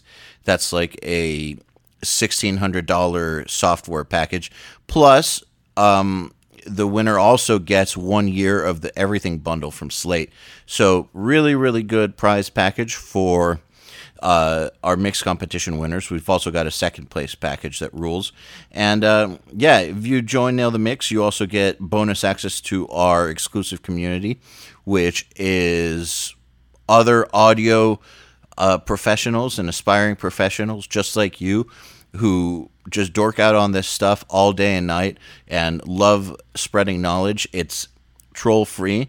And so, whether you're noob or experienced, it's a great place to just come talk about the thing we all share, which is a love for audio. So, once again, if um, you haven't subscribed to Nail the Mix yet, this might be a great month to try. Um, you get to learn how Kane Churko mixed the number one single, Face Everything and Rise by Papa Roach. Just go to nailthemix.com slash Papa Roach. That's nailthemix.com slash Papa Roach. All right, so I want to change directions a little bit because Sure. we've been talking about art for a while. Uh-huh. I want to actually talk a little bit about the your technical recording process. Sure. Because we haven't even touched on that, and I know our listeners are gonna they're going to skewer me if I don't at least ask you some questions about about this. So, um, first of all, let's do a rapid fire segment. A rapid fire segment is where I'm going to just throw out something like an instrument or something and you just talk about whatever comes to mind first. It doesn't have you don't have to give a detailed answer. You could give a detailed answer. You could say something like i don't fucking do that or whatever just like whatever comes to mind. Sure. so we'll start with that. So uh snare. Uh, bell brass or Black Beauty or um, something with like wood hoops on it. I just recorded the Ghost Bath record and he had these wooden hoops. I think it was an SJC and it sounded really cool. Every time I, I always feel nervous because I'm a drummer and I see the wooden hoops and I think, man, these rim shots are just going to destroy them. But they don't. And I just realized that I have the tape deck out because we were doing some experimenting with reel to reel stuff. They just actually left yesterday. Yeah, they, we just wrapped up their record. But yeah, snare, uh, Black Beauty. I have uh, a pork pie, big black brass, which is a great knockoff of a, of a Black Beauty for a fraction of the price. I've used that in a lot of records, and it sounds so different. So versatile. You can do everything with it. You, you throw on different head, different tuning, and it sounds like a totally different drum. Tama bell brass snare. Uh, that's on my dream gear list. That one day I would like to pick one up. But uh, yeah, and this SJC I recorded sounded really cool too. Oh yeah, and there's a band called Poured Out who made a snare drum out of a tom. I think it was like a, a 14 by 14 tom, and it sounded so awesome. It sounded so crazy, so deep. Yeah, s- snare drum. Okay, snare drum is the most important instrument on an album. There we go. I've said it. The reason it, I feel it that way is because you hear it over and over and over and over, the same note over and over. A guitar can change notes. A guitar can bend. A guitar can change effects, uh, like delays, choruses, uh, high gain, low gain, all these different things. And you can do that with a snare, absolutely. But a snare is uh, backbone of the record with a kick drum. With drums, to me, are just the backbone of the record to begin with. They glue it all together. They tie in. They give it the beat. You know, a rhythm is the most basic uh, form of instrumentation. You go back to old tribes, and and if you study old music, ancient early human history, it's rhythm what do you call it? Uh, most languages rhythm. Some languages and cultures use pitch, but most of them are, are rhythm based. And um, for me, the snare is the kick drum. You can't hear the kick drum on your phone. You can't hear the kick drum on a, on your cousin's shitty uh, boombox or your crappy pack-in earbuds. But you can always hear the snare, no matter where you hear it. Um, so to me, getting a snare tone that's good, that cuts through, that isn't distracting, is a great thing. And uh, if we're talking about snares, I have to bring up Saint Anger. I have a love-hate relationship with that snare. I, I right now, I think I love it. I think I really love that snare.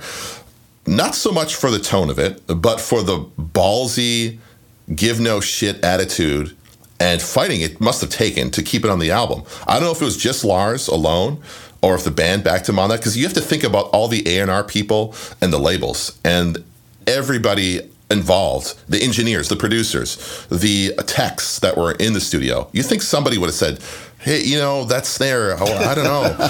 and somebody fought for it. Somebody really fought for that ringy ass snare.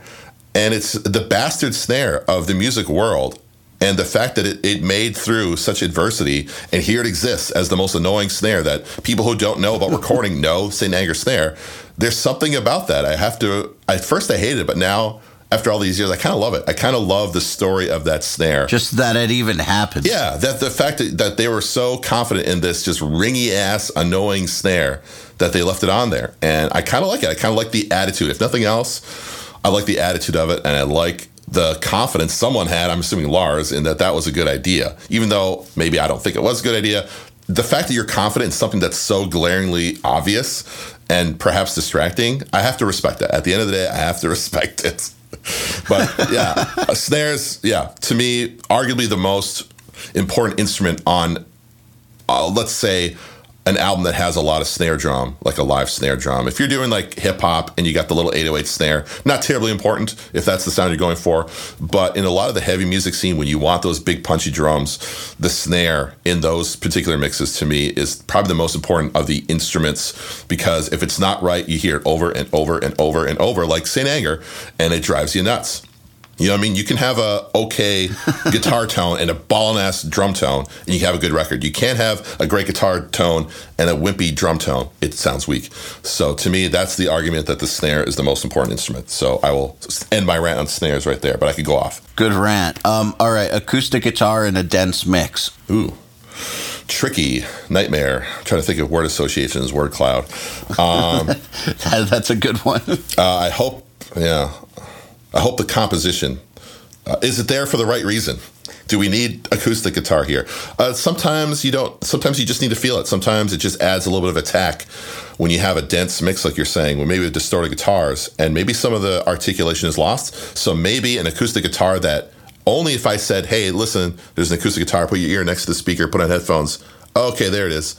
Maybe that's the right choice for something like that because it brings out articulation because it's no gain on it. There's no color coloring of the of the sound. It's just uh, an acoustic instrument, a human being performance. The more gain you throw on top of instrument, the less human it becomes. Uh, it's a little tricky saying that because you got to think of Hendrix and you got to think of solos and stuff, but it's more human for sure to have less gain between you and. Uh, or less effects between the uh, human being performance and the sound. But anyhow, that's a whole other thing. Acoustic guitar in a dense mix, I would say yeah, to bring out articulation and some percussion. If it's the right composition, if it's someone shredding, oh boy, I don't know. Yeah, good luck on that one. yeah, case by case, I guess. All right, lead vocals, male screaming. Uh, again, scream for the right reasons. What are you doing? What What are the lyrics? What uh, What What is it over? What's the music doing behind it? Uh, when you ask me these, are you thinking like technicality, like the recording process? Isn't that what you're saying? Are we talking recording process? well, I mean, this is all about you, so it's kind of what comes first. If you have any recording, it, normally people give us gear answers, but I, but I'm really enjoying your answers. I yeah, I guess um, I don't think I do anything crazy gear wise. We can back up a little bit uh, for snare. Beta 52, SM57, the standard answers. Um, the engineering process, like I said, I don't think I do anything crazy with that. Nothing that would shatter anybody's dreams or, or you know, but some great revelation to them. Uh, yeah. No, man, I, I'm loving your answers, man. You're a true producer. I, I like how you think. uh, let's see. Uh, snare, shells. A lot of times I use API. Uh, no, kick and snare. I like to use a Neve, like a 1073. I think that sound. That's a classic sound. It's tried and true. It does what what I like it to do. Um, API is great for like bringing down cymbals, but drums, yeah, snare. I like to use a Neve. Um, I like to use some uh, Apollo. Some of their um, UAD plugins are great. They got uh, great compressors. You know, some gating and stuff. Like I said, nothing, nothing crazy. To me, that stuff is uh, the engineering side. Is you want to be good at it. Tools. Yeah, they're tools. Exactly. It's like, well, what kind of hammer did you use? What kind of paintbrush did Michelangelo use to do the you know the Sistine Chapel? Because that's the secret. No, man, no. But anyhow, but I'm sure he did use a decent brush. He's not going to use a piece of crap, but this uh, or a decent ink too, and decent paints and stuff. So I shouldn't undermine that. But I guess my brain isn't too focused on that kind of stuff. But like I said, I love your answers. I, I'm more, and your answers are unique because lots of guys jump straight to the gear. You're giving us artistic answers, and let's just roll I with didn't that. Think, I didn't even think about it until you said lead screaming vocal. I'm like, what should I think about that? I'm like, oh, okay, yeah, yeah. Uh, okay, so, but as far as technical, yeah, SM7B, I got this uh, C414. I have um, an old Sputnik, which is made by M Audio, which I kind of like that mic, actually. That might be the one, I don't want to say it's a secret sauce. Uh, I've used that mic with David a bunch even though he loves the 7B, I think because Michael Jackson is famous for using it, so he loves Michael Jackson. So he's always, I want to use the 7B. I'm like, yeah, man. Who man. doesn't love Michael Jackson? So, um, yeah, 7B, C414, um, M Audio Sputnik. I like the sound of that mic. It reminds me a lot of a like a U47 or U87. I've rented a U87 before, and those power supplies are a nightmare. I thought about buying one, but then I think back to all the headaches I had using it, and, that, and I'm like, the Sputnik is a great slightly lesser substitute, but it has. A, they used. Um, I think they bought like World War II peanut tubes from the two-way radios that they use in the field. Um, I was reading some stories somewhere. So I don't know why they don't advertise that more, but they um, bought these old radio tubes from the 40s. New old stock. The army has millions of them apparently, and they put them in these Sputnik mics, and it just has a. It just I don't know if that's part of the secret that makes them sound that way, but they have a great rich sound and it's the first mic I ever bought for the studio when I'm like, okay, I have a little bit of money from this band that I don't know that I'm recording, which is the first project I ever did something like that besides just for friends. So like a band comes to me, I don't really know them, they heard something I did. Here's a little bit of money. This is a good mic, and I keep going back to that mic. I love it a lot. I did a lot of research, and I still go back to it. But but yeah, the standard answers for vocal mics, and then uh, again, Neve. I like the sound of Neves. I just have a. I've I've rented again I had some projects where I rented from Dream Hire out in New York. They rent all kinds of vintage gear, and I remember really loving the sound of those Neve 1073. So I bought a couple, and uh, distressor, you know, and then maybe I'll hit with like an LA2A at the end. Nothing, nothing revolutionary. I like the LA610 if they have like a bright voice, a little harsh. It kind of darkens it up a little bit because uh, the Neve can be very bright, very, very sizzly in the top end. No, nothing revolutionary. Nothing that should shock anybody. Uh, it's about what you put into it, in my opinion. Performance, like like performance, I would record on this phone a genuine performance and make that work in a mix. Then the best gear in the world, all day, every day, every single time. Like some shitty MP3 64 kilobit per second if it's a good performance rather than pristine all day. That's just the way I look at it. I, I totally agree. And we've had other guys come on and talk about that. Like uh, Zakk Cervini talked about recording someone on a mountain with oh, an wow. M box. Dude, yeah. they, they use an SM7B as well, but still, it was outdoors with an M box, you know, shittiest converters ever. and, uh, still made it to like a number one record. Exactly. Exactly. Like I've downloaded so many sessions, like classic sessions from like the Doobie Brothers, and I put some like my own mixes online, like uh, Stevie Wonder. You down, you listen to Queen, you listen to these session files, like oh man, they are just gnarly, and there's people coughing in the background, and there's bleed everywhere. and it doesn't matter because the song's great. It all comes down to great songs, man. It all comes down to great songs, great performances, great lyrics, all that kind of stuff. Engineering is important, absolutely but don't lose sight of the main idea. And to me, art is all about ideas, the good ideas. Well, the thing is, you're you're you are still using 1073s and distressors yep. and stuff. You're not. It's not like you're like oh, just plug it into an OctoPre. Right. I'd like to sound as good as possible. At least my preference on the way in. So that at least we're getting that covered, and then we don't have to worry about that. So that when we do record and we capture great performance, we're not like, oh, I was running it through an art. I was running it through a PreSonus or something.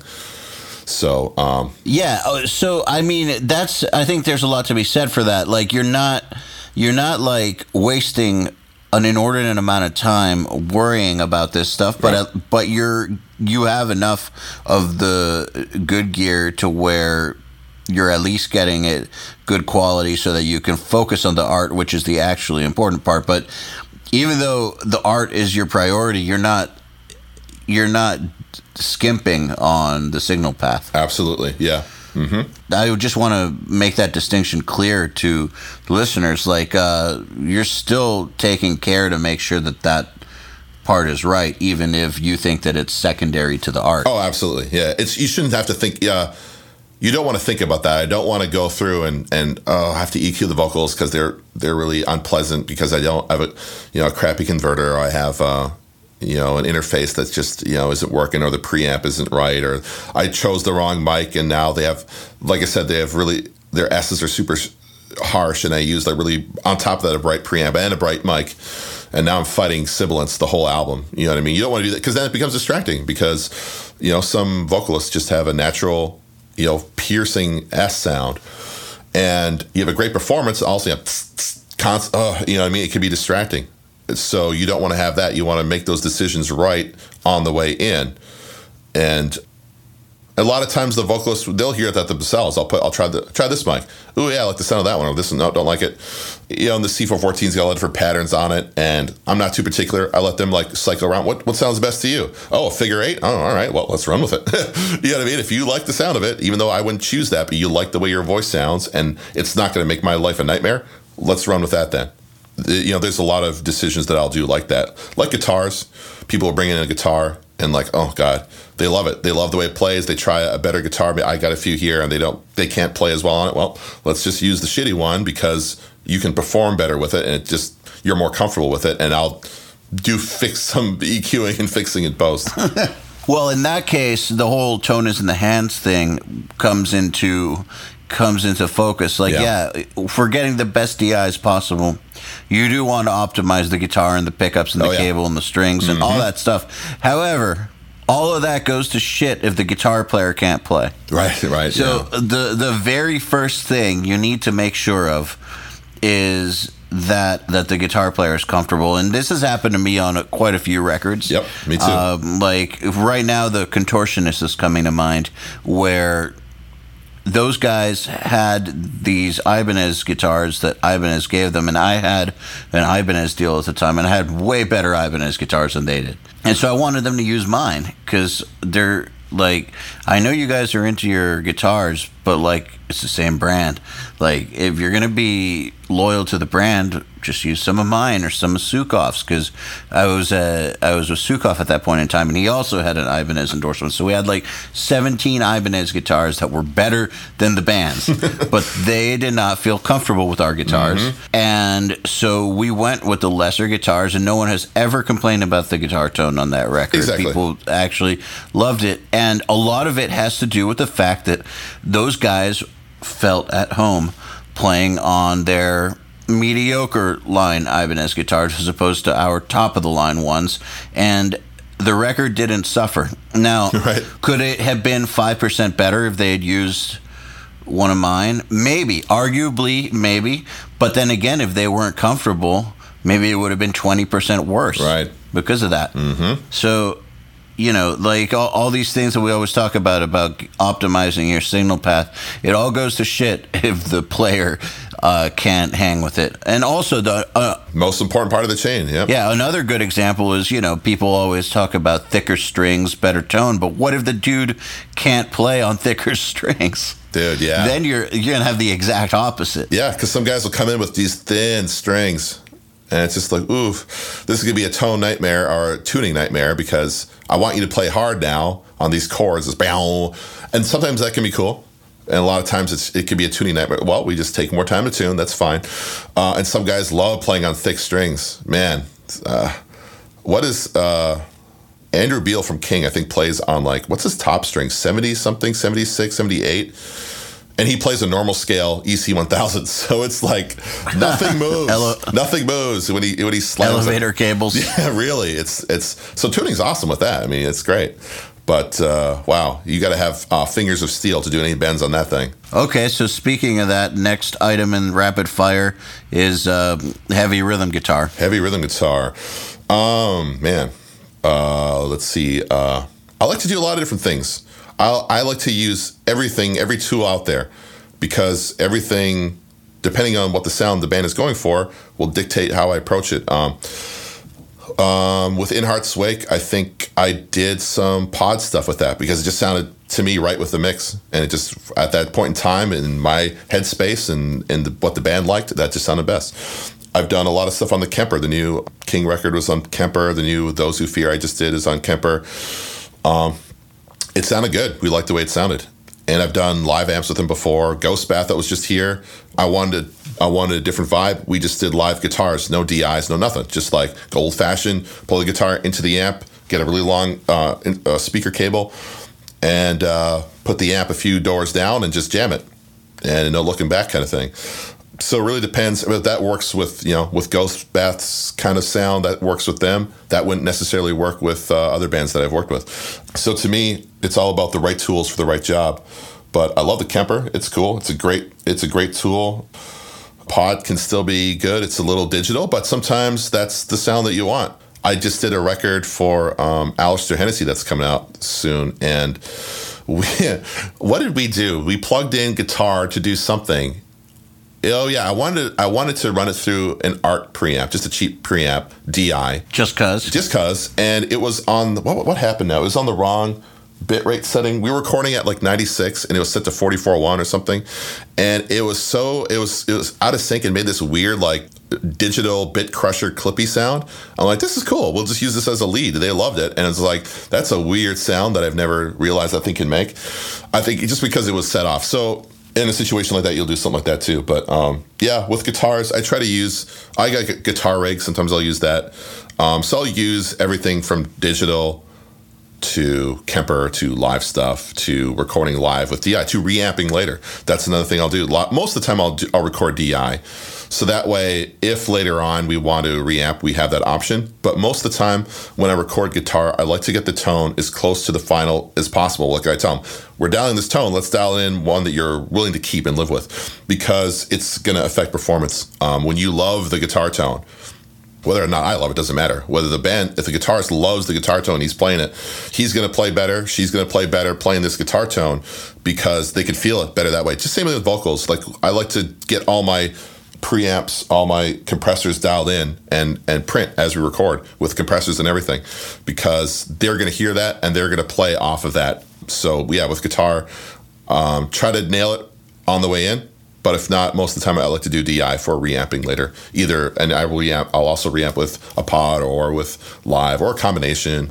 Just it really depends on how I'm feeling or, you know, what I'm into that particular month. I like that, man. I, you know, the whole uh, playing favorites about guitar gear really bugs me. It's Yeah. like, it's like you're not choosing a sports team, dude. It's just a tool. I used to be that way. I used to be so. I, I was such a hardcore kid. All live drums, all live guitars. You know what I mean? Like minimal punch ins on vocals. I was very much a purist that way. And for some things, sure, that's that's that's a great way to approach it. But not all things. You know what I mean? Like I like to work with all kinds of stuff. I've been doing a lot of hip hop this year. I've been doing. I did some country stuff and jazz stuff last year. I love it. I love the variety because it gets you. It gives you a chance to bust out new brushes out of your uh, of your toolkit and work differently and think about things differently because you're going to mix jazz drums way differently than you're going to mix, mix uh, a Battlecross drums or something. You know what I mean? So it's uh, it's fun. It's great, and it, it makes me learn from these different drummers. Like that's cool what he does on the jazz thing. I can maybe bring that over here. I mean, directly. There's a jazz song on the King record that I got some ideas from the jazz record that I did. I'm like, this is cool. I never thought about you know doing this kind of thing on the drums, but this is a very much a jazz drummer kind of thing to do, and hip hop and stuff as well. I listen to a lot of hip hop these days, so that's obviously very prevalent on the King mixtape and on the new record. Were we talking about guitar? Yeah, like you're saying, choosing a sports team. Use the right tool for the job. And it doesn't matter if it's digital, it doesn't matter if it's live, whatever it is. If it sounds good and it works with what the artist, what the band's vision is trying to get across, then that's the right tool. I don't care if it's a little pocket, you know, hip thing, or if you're just running through your phone on one of those, you know, cheap uh, $2 amp sims. If it sounds right and has the right sound for the vision, then that's what you should use, you know? Totally agree with you there. Across the board, I agree with you on this stuff. I wish more people thought like this. Music would be better. Yeah. And I can't tell you how much I used to feel like I was part of the problem when I wouldn't take that approach of mm-hmm. using what's right for the part. So, yeah. All right. How about overheads? Overheads. Um, man, I just use these uh, cheap Octava, Russian made Octavas that I got years ago. I've never found I had a problem with them. Um, Whistly cymbals, I've used some really nice vintage gear, some Coles and stuff. And to me, the biggest problem with overheads are Whistly cymbals. And that's a cymbal fault, not so much a, a mic fault to me. Um, the room you record in obviously uh, uh, factors in, but sometimes with overheads, I'll do XY pattern if I'm feeling it for whatever reason. Sometimes I'll use a traditional mic in, in groupings from the top down. Sometimes I'll angle it to try and get a hi hat out of my line of sight or line of earshot because hi hats are always barging in where they're not welcome. I'm trying to think. Uh, overheads, yeah, API. I like the sound of the API. Sometimes the Neve, if it's really dark cymbals. I really like Dream cymbals for some reason. I am not endorsed by them or anything, but I've recorded them. A hand- I've never even heard. I've never even heard of them. I've recorded them a handful of times. Now. I did on the Browning record and on Alistair Hennessy, and I think there's one other drummer that brought in some dream cymbals, and they're super dark, and I love them. I, I seriously need to talk to them about getting an endorsement because they're. I love. I never have to worry, but most of the time you never have to worry about cymbals being too dark. That's almost never a problem. It's always too bright. It's always because I like. A, no, it's all it's all about which frequencies do I need to cut. Yeah, and most of the time I like getting more of my drums for the overheads. I like the snare cutting through, but when the cymbals are so brittle or harsh or just way too hypey in the top end, I can't get that without bringing a lot of cymbals along with it. So those dream cymbals. It also helps that those drummers are really good, the ones that brought in the, the dream cymbals. But I found like, wow, they're wide sounding and they're just huge. I love it. They're really easy to work with. So maybe that's something I need to look into. But overheads, yeah, Octavas. Sounds like something I need to look yeah, into. Yeah, no, seriously, it's they recorded beautifully for me, and they're not a well, like you said, they're not a well-known cymbal company at all, but they just sound dark, and they're they sound great. But yeah, overheads, just those simple pencil condensers. I've rented a few others. I've used Coles. I've used, I forget what it was. Maybe you know the mic. It's got like two capsules on it. Uh, I think AKG makes it. It's got like a, a big old knob that's like a pattern selector. I know Uh, what you're it's talking called. about. It's just like a big, you know, just put it overhead, and then like it's like yeah, the XY. name's escaping me. Yeah. I know exactly what you're talking about. I used that. I, I rented that for the first King record. I thought it sounded fine to me. Not marginally better than the King record I just put out with the Octavas. So it's just like, uh, you know, uh, again, so much of the tone is in the cymbals, in the room, in the player, and uh, hiding the flaws of your room, for example, because I don't have the greatest room in the world. I've recorded in garages, and it's funny to see like labels come out, like Roadrunner will come out and be like, "This is where you record the drums. You need to get the measurements of this room, man. It sounds so great." It's like, no, this is a shitty room. I just figure out a way to make it sound good and try to hide the flaws and put up dampening where it needs to happen, and and then EQ it a little bit in the mix to to kind of push that away. So yeah, um, overheads still Octavas again. They're one of the first overheads I've. I just I love them. They just for whatever reason they just sound good to me. I don't find anything wrong with them. And I've used some of the best mics in the world for overheads, and I wouldn't. Maybe if I had unlimited income, I might buy a few more. But to me, it's not really worth upgrading them right now. I have no. I've never had anyone complain to me and say, "Man, those overheads. The album sounds great, but those overheads are just not for me." So I don't know. Not expensive mics, that's for sure. no, I know they're not. I I used to have some, and I never actually used them. Yeah, they, they've they've they've treated me well. I've had them for like five, six, seven years now.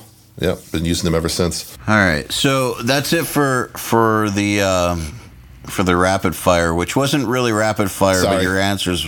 No, no, your answers were great. Thank you for going into so much detail. Uh, So we are coming to the point where I need to wrap this up. But one more question that I have, and we ask this of everybody, which is, um, do you have any advice for people that are trying to come up now in 2016, 2017 in production? What would be some advice that you'd give for them, producers, audio engineers? Uh, I would say don't go to school for it. uh, I'm the I'm the advocate that says don't go to school for anything art related. Almost ever, unless you have the money to drop it and you just want to do it for fun. Don't ever think that going to school will help you at all. Um, especially now, I learned by the seat of my pants. I never went to school for it. I never looked up anything online until like uh, honestly a few like within the last four or five years i started oh okay i wonder how people do this or that most of it it takes it'll take you a lot longer but you'll remember what you've learned and you're going to develop more of your individual voice as an engineer as a producer so school to me there's a lot of information you can get there that's good i'm sure i'll get a lot of slack for telling kids to quit school No, I, I always tell them to go to school for something real if they're going to go to school. You're right, yeah, Get exactly. A real Get a business. yeah, well, just get a business degree. Yeah. and then learn aud- learn audio anyways because the business degree will serve you in your audio career. Absolutely. Like, get a if you're going to get a degree, get a useful degree. Yeah, yeah, exactly. I think that, um, and I took a lot of art classes in school, and I took some music classes too. And the art classes, it's just one of those things. You have a lot of dream, like a lot of people who like the idea of being an artist, like the idea of being an engineer, but they don't want to put in the work. And so much of this job is wanting to do it. If you have to drag yourself to school, you're not going to make it. You have to be already doing this in your free time. You should be, you know what I mean? Like first record I did had one SM57 and I literally plugged it directly into my computer from like a quarter inch, what was it, an XLR to a, like eighth inch to a quarter inch right into my sound card, and uh, you can make records doing that stuff. That's that's you know especially now. Holy cow! You have so much, so many great cheap plugins at your disposal. It's it's insane. So um, and free ones. You can make a record out of free ones. You have Reaper. You can use that for free. That's what I use. I love it. And I would say, yeah, just get your get your hands dirty. You know what I mean? Really get some hands-on experience because what you learn in school are the fundamentals, the, the most generic possible fundamentals. And even those can be I've worked with producers before. I worked with another producer on on one of the records that I did, and we had an LA2A, and I was messing around with it. And he's like, "Oh yeah, never never use more than three decibels of reduction on an LA2A." I'm like, "Why not? Why? Why would? Where would you hear? Where did you hear that? If I slam this thing and that needle's buried all the way left for the entire take, and it sounds cool, why? Why are you why are you stuck on that rule? And I'm afraid that that's what happens when you go to school. You've paid a lot of money. You want to justify, just like gear, you want to justify using it, and you become tied to these rules. And uh, I'm definitely all about not having rules when it comes to um, music or anything art related. There's a lot of fundamentals you can learn, but a lot of it's so basic. You could it's pretty easy learning online. There's yeah, I would say my my my if I had one regret in life it's that I went to school for art. I wish I wouldn't have gone. I, I, accumulated a lot of debt doing it. It didn't help me anything. I didn't get a job from it. I bar- I didn't really learn a whole lot. Art history was cool. That was a lot of fun. But fundamentals, again, if I had the internet, I could have looked at all this stuff up pretty easily. So, and um, I guess services like Nail the Mix didn't exist back then. Exactly, man. What a what a what a resource that is. You know what I mean? There's there's so much out there that you don't need to go to school. Save that. Oh my gosh, if I could have get that money back and put that towards gear, that would be wonderful. But I would advise people to do exactly that. Um, save the money, put it towards gear. Buy either really cheap gear or really expensive top end gear. Don't buy the stuff in the middle. Don't you know what I mean? Get the the cheap stuff that works or get the really good stuff that's pretty much top of the line that you absolutely love and wouldn't ever compromise. Like to me, a 1073 is like my favorite preamp of all time. I wanted that preamp. I don't want to ever get like a knockoff of it. Like, oh, I wonder if I want to. I want the sound that I want. You know what I mean? Or I'll have something cheap. Plus, it'll keep its resale value. Yeah, exactly. that ever comes up. Exactly. So save your money buy good gear, the gear that you like, the gear that sounds good to you. Do a lot of research. The oh my gosh, I just think to back to like when I was doing this stuff and record. I remember renting gear in Canada from Mother's Music. I would go in there and I'd rent gear for the week. I remember renting a Neumann for like 20 bucks for the weekend or something. I'm like, no deposit. I'm like, how does this even work? Uh, but it's Canada. I guess they just figured that. It's Canada. I was about to say, people in, Can- people in Canada are nice. So I remember, oh man, I probably damaged it. Um, I remember renting compressors and reverb things and mixer boards and mics and had no clue what I was doing but just plugging things in and seeing what works. And um, that's a great way to learn because you, um, it sticks when you finally get it. There's nothing that will make you remember something than messing with a setting for like two hours and it driving you nuts and you don't know how to fix it. All of a sudden something clicks and then, uh, yes, I'll always remember that. But if someone just says it to you in class one day, you might never, you know, you'll you know, chances are you won't remember it. So, yeah, learning by of your own volition on most things to me is is I'm a strong advocate for that. Definitely. Same here. Actually, one of the reasons that we started doing Nail the Mix is because 10 years ago or whenever, when we started, there was no resource like this. And so finding information was like so tough, especially if you wanted to learn how to do metal yeah. or something. There, like you could go on the Sneap forum and maybe he would post a couple of vague tips, and that's it if you went to school, they wouldn't teach you how to do this stuff. No, they teach you how to route an SSL, but like the, you wouldn't learn how to make heavy, badass sounding records. There's literally nothing. So yeah, I I think that people now have an advantage of infer in terms of being able to educate themselves on this stuff that is kind of unprecedented, and they don't need to waste their money with and go into debt. Dude, there's a whole rant I could go off about the education system and how it's set up to make money. It's not there to teach you. It's set there to make money, and you have to understand that and uh, you know approach life and what you're going at because you might you know you might want to go to school for certain things though at the same time. I don't want to get myself in too much trouble but there are certain degrees that you might want to get. Let's say i don't want to necessarily be a metal engineer or producer. I want to go into foley work. I want to go into sound design. I want to go into commercial voiceover work radio work that kind of thing. And a lot of times they might need a lot of um, people who have degrees who they just need a lot of people to help engi- and it's a, you can work your way up through something like that so i don't want to poo-poo on all education that way In those particular fields, you probably won't get hired without a degree. yeah exactly So that's important to to note. But I think that when it comes to like working with bands, working with bands and non Hollywood work, it, it kind of is, is irrelevant. When you're dealing with something that's more unionized and corporate, Yeah. If that's what you want to do, you know what I mean? If that's if that's where you see yourself going, yeah, yeah, you want to go. Right, right, more right. power to you if that's what you want to do. But what you do, what I do, what Joey does, what uh, you know, what all of these other people do, the most important thing is your portfolio. So build that up, um, get good gear, get good recordings, read up online, be a sponge. You know, soak it up. Go on YouTube, go on this, you know, listen to this podcast, listen to all the other nail the mixes. There's so many resources out there. Just absorb the information, apply it, try, experiment, and build up a portfolio because a great way. I mean, that's how I landed some of my first gigs recording bands. Was like they heard my work and like, I love the sound of that album. Can you do our record? And it's not a degree. It's not you know an advertisement or anything like that. It was just it's a portfolio piece. It's something that this album sounds good. This guy can make these sounding albums. Let's work with this person. So um, yeah, your portfolio massively important for this line of work. Absolutely. And the sooner you get into building your portfolio, the sooner things will be good because, like, a lot of the stuff we talked about in this podcast is stuff that you're not going to be good at it until you have some experience. Right, Like, yep. the developing the artistic side of this shit, like, that takes. That that's not a technical skill you can learn. That has to do with your subconscious being on point, and Mm-hmm. you need to feed it for years.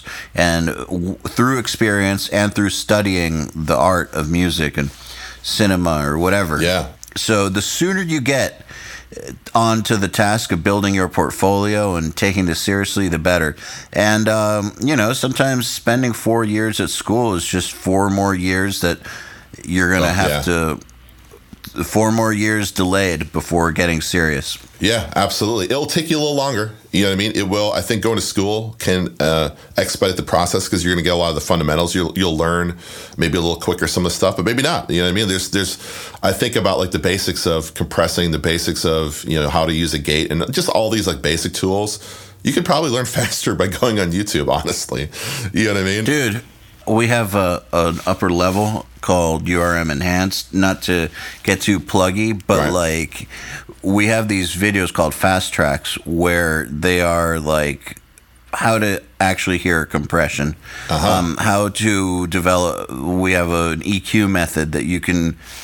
It's called LDFC, and it's so that you can approach EQing the same way every single time, so that you can just get it done and out of the way. Yep. Like you, E- EQing shouldn't be an artistic thing that you have to think about, and it also shouldn't be this thing where you're hunting around trying to figure it out. Like it mm-hmm. should be a process, a scientific process. You repeat it every time. You do it quickly and you move on with your life. So we have a series of these fast tracks on there for these problems exactly because you could go on YouTube, but you could also sit there for like eight hours trying to find Yep. someone who explains it right. You know, like that's the problem with YouTube is that you don't always know who's giving you the info, if it's good info or not. And so you can go down a rabbit hole. Oh, yeah, absolutely. But I mean, still, these resources did not exist a while ago. no. And uh, you do not need to go to school in order to learn how No. to do this stuff. No. So, dude, thank you so much for coming on. It's been awesome talking to you. Yeah, no problem. No problem. Yeah, it's been really fun, I fe- man. I feel like uh, like we could probably go on for another two Probably, hours. So, probably. so here's here's my in- invitation to come back on in a few months. I would love it. Yeah, I think that'd be cool. I would I would definitely do it again. Awesome, man. Well, thank you so much. The Unstoppable Recording Machine Podcast, brought to you by Mick DSP, professional audio plugins. For over 15 years, Mick DSP has continued producing industry and award winning software titles. Visit MCDSP.com for more information. The podcast is also brought to you by Slate Digital. All the pro plugins, one low monthly price. Visit SlateDigital.com for more information. Thank you for listening to the Unstoppable Recording Machine Podcast. To ask us questions, make suggestions, and interact, visit urm.academy slash podcast and subscribe today.